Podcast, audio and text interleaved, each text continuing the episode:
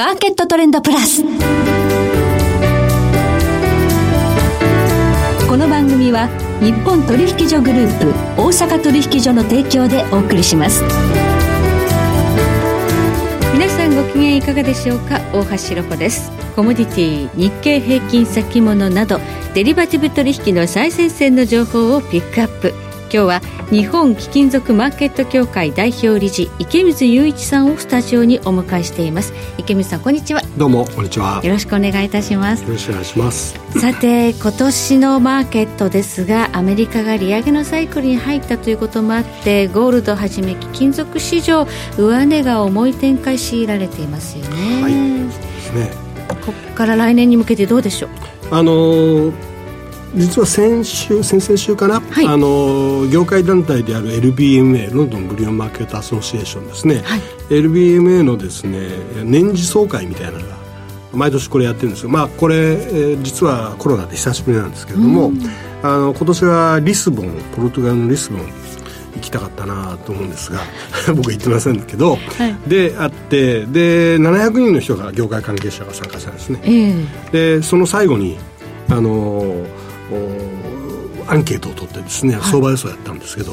みんなすごい強気でええちょっとびっくりです、はい。ゴールドは12%上げる。まあ来年1年ですね、はい。予想なんですけ一年ど後はい。1年後の予想。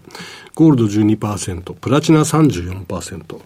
えーシルバーに至っては52%という予想がね、そんなに強気なんですか？す。はい。だから業界関係者はみんなまあ多分今がそこっていう見方をしてるんでしょうねはい。まあ、あの、この利上げによってね、今上値を抑えられているという側面は非常に大きいんですが、その利上げも、えー先週金曜日にウォール・ストリート・ジャーナルのニック・ティミ・ラオスさんの記事ですね。そうですね。はい。あれが、あの記事でですね、ドル売り、それから債券買いという、その、いや要は、金利下がってドルも下がったんですけれども、はい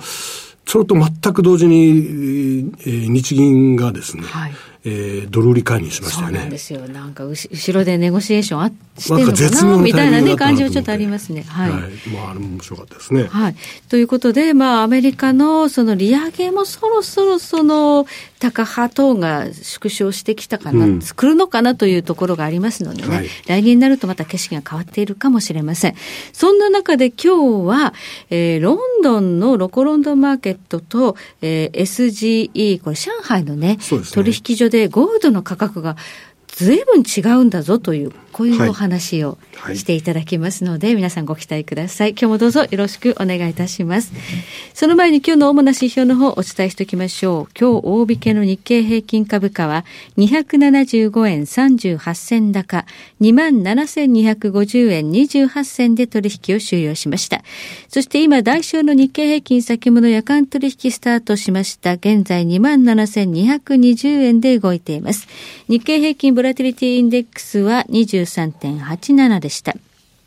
そしてコモディティ東京プラッツドバイ原油先物23年3月切りは日中取引の終値で770円高74,800円。大阪金先物中心現月23年8月切りは日中取引の終値で32円安7870円となりました。ではこの後池水さんに詳しく伺ってまいります。マーケットトレンドプラス。さて、ここで番組からプレゼントのお知らせです。アンケートにお答えいただいた方の中から抽選で、北浜投資塾のネックピローと、ラジオ日経オリジナルクオカードをセットで20名様にプレゼントいたします。ご希望の方は番組ウェブサイトの応募フォームから番組の感想などをご記入いただき、どしどしご応募ください。締め切りは10月25日火曜日です。なお、当選者の発表はプレゼントの発送をもって返させていただきます。皆様のたくさんのご応募お待ちしています。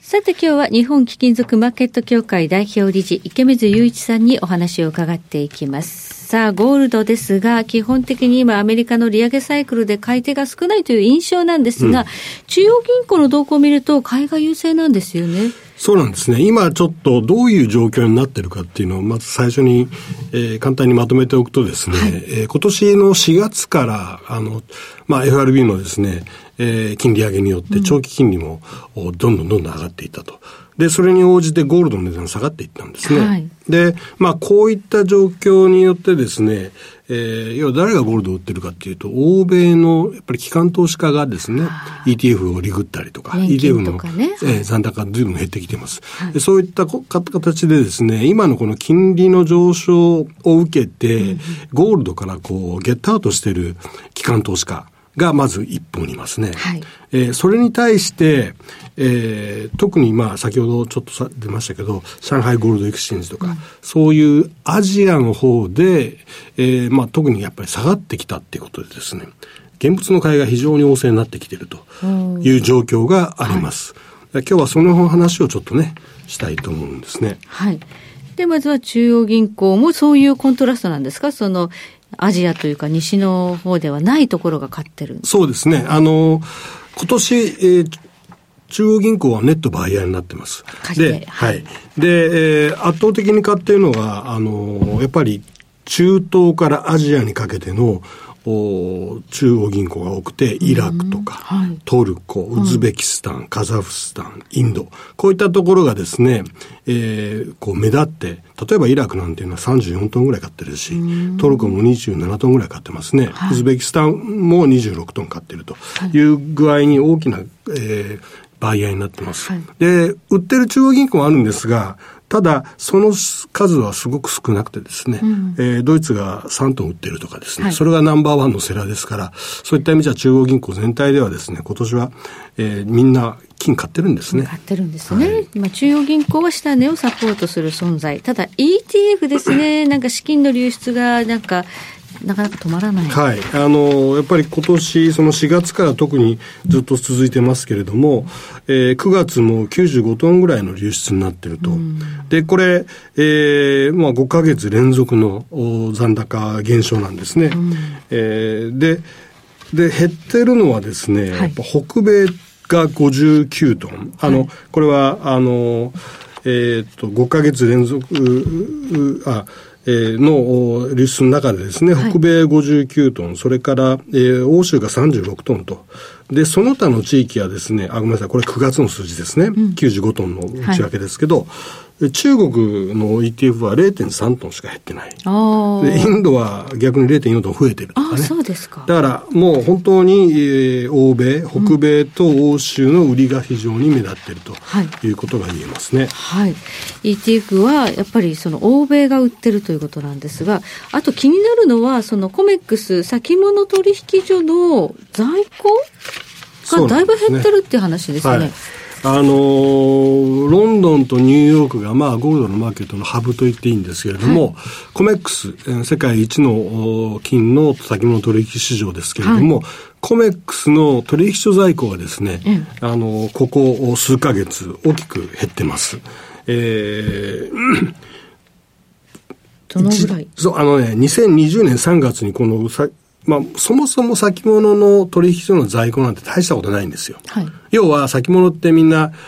売ったら買い戻して、買ったら売り戻すっていう、総裁でね、はい、終わって、現物絡まないのが普通なんですけれども、先決済ですね。はい、先決済なんですが、2020年3月のあのコロナショックの時にですね、うん、コメックスのゴールドが一時70ドルぐらいのロコロンドンに対して、スポットに対して70ドルぐらいのプレミアムがついちゃったことがありましたね。現物が止まったから、先物市場でみんな取引して先物と、お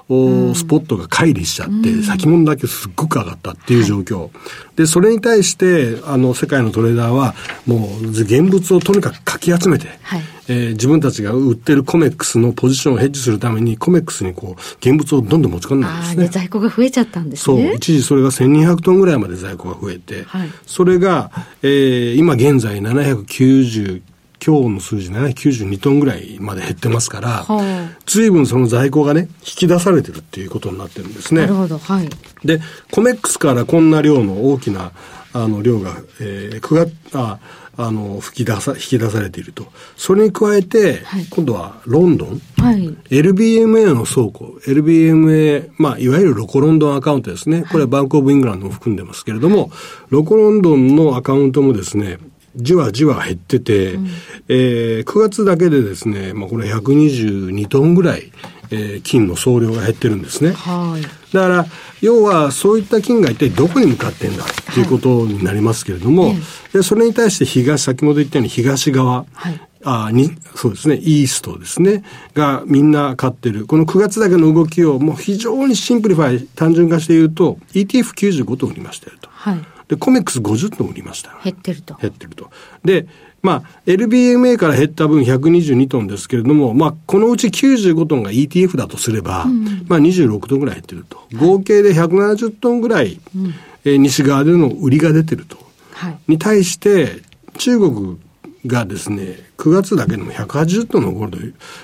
の需要があったんですね。まあもちろん中国は、その、欧米から輸入するだけではなくて、自国はね、世界最大の生産国だし、はい、あとロシアからきっとね、はい、ロシアが今、ロンドン、スイスに送れないんで、中国に売ってる部分は随分あると思うんですけれども、はい、まあそれでも、あの、非常にこう、あの、典型的な動きですよね。西の売り、東の買い。はい、で、もう一つ、えー、っと、スイスの輸入、あの、輸出関税統計、はい、税関、関税関統計見てると、はい、えー、っと、4月から9月までの動きで、はい、えー、中国への輸出が160トン、インドが80トン、トルコが62トン、それからタイが38トン、サウジアラビアが20トンと、もう完全にこの西から東への動きがですね、はい、あの、スイスの refinery からのこう輸出の量を見ても、はっきりしてるんですね。うん、なるほど、うん。それで今、この loco London の価格と中国の価格が乖離してるっていう。そうですね。はい、あの、 loco London に対して SGE、上海ゴールドエクスチェンジの価格は、普通なら2、3ドルぐらいのプレミアムがついて、もう、まあ、ロンドンから、えー、上海にゴールドを持っていくコストですね、うんうん、えー、がついて、それプラスアルファ、その時の需要によってプレミアムがつくんですけれども、はい一時40ドルっていうちょっと考えられないようなですね、はい、プレミアムになってるんですね。はい。これ、この、そんだけ価格が違うと、もう今はもう上海に持ってくと、かなり高く売れるってことですよ、ね、いや、もう、あの、40ドル近く、その、うんノーリスクで儲かるってことなんですけど、まあそこにはね、あの中国が自由に金を輸入できないっていう特殊な状況ももちろん特殊なあの、マーケットであると、はいはい、あの、中国銀行の許しが必要だよという部分もあるんですけれども、うん、それでもこの40ドルになるっていうのはやはり相当な需要が、はい、えー、中国では生まれているとい。うことが言えます。そうですね。こっちのめったにないことですけれども、はい、これがまあ続いているということは、西側の売りをまあ、まあ、東中国、えー、インドで買って、そんなに価格が下がらないという効果が出ているということですね。あの、やっぱり機関投資家はあの短期的トレードですから、西側の機関投資家の売りに対して、はい、えー、東側は個人投資家が買ってると。これが下値も支えるでしょうっていう見方ができますね。はいでそうしているうちに来年になると、まあ、金利状況も変わって大きく金動き出すかもしれない、はい、ということですね。そんなふうに考えてますね。はいありがとうございますえ今日は日本貴金属マーケット協会代表理事池水雄一さんにお話伺いましたどうもありがとうございました。ありがとうございました。そして来週です。来週は元証券ディーラー竹蔵さんをお迎えしまして株式市場日経平均先物の展望をテーマにお届けします。それでは全国の皆さんごきげんよう。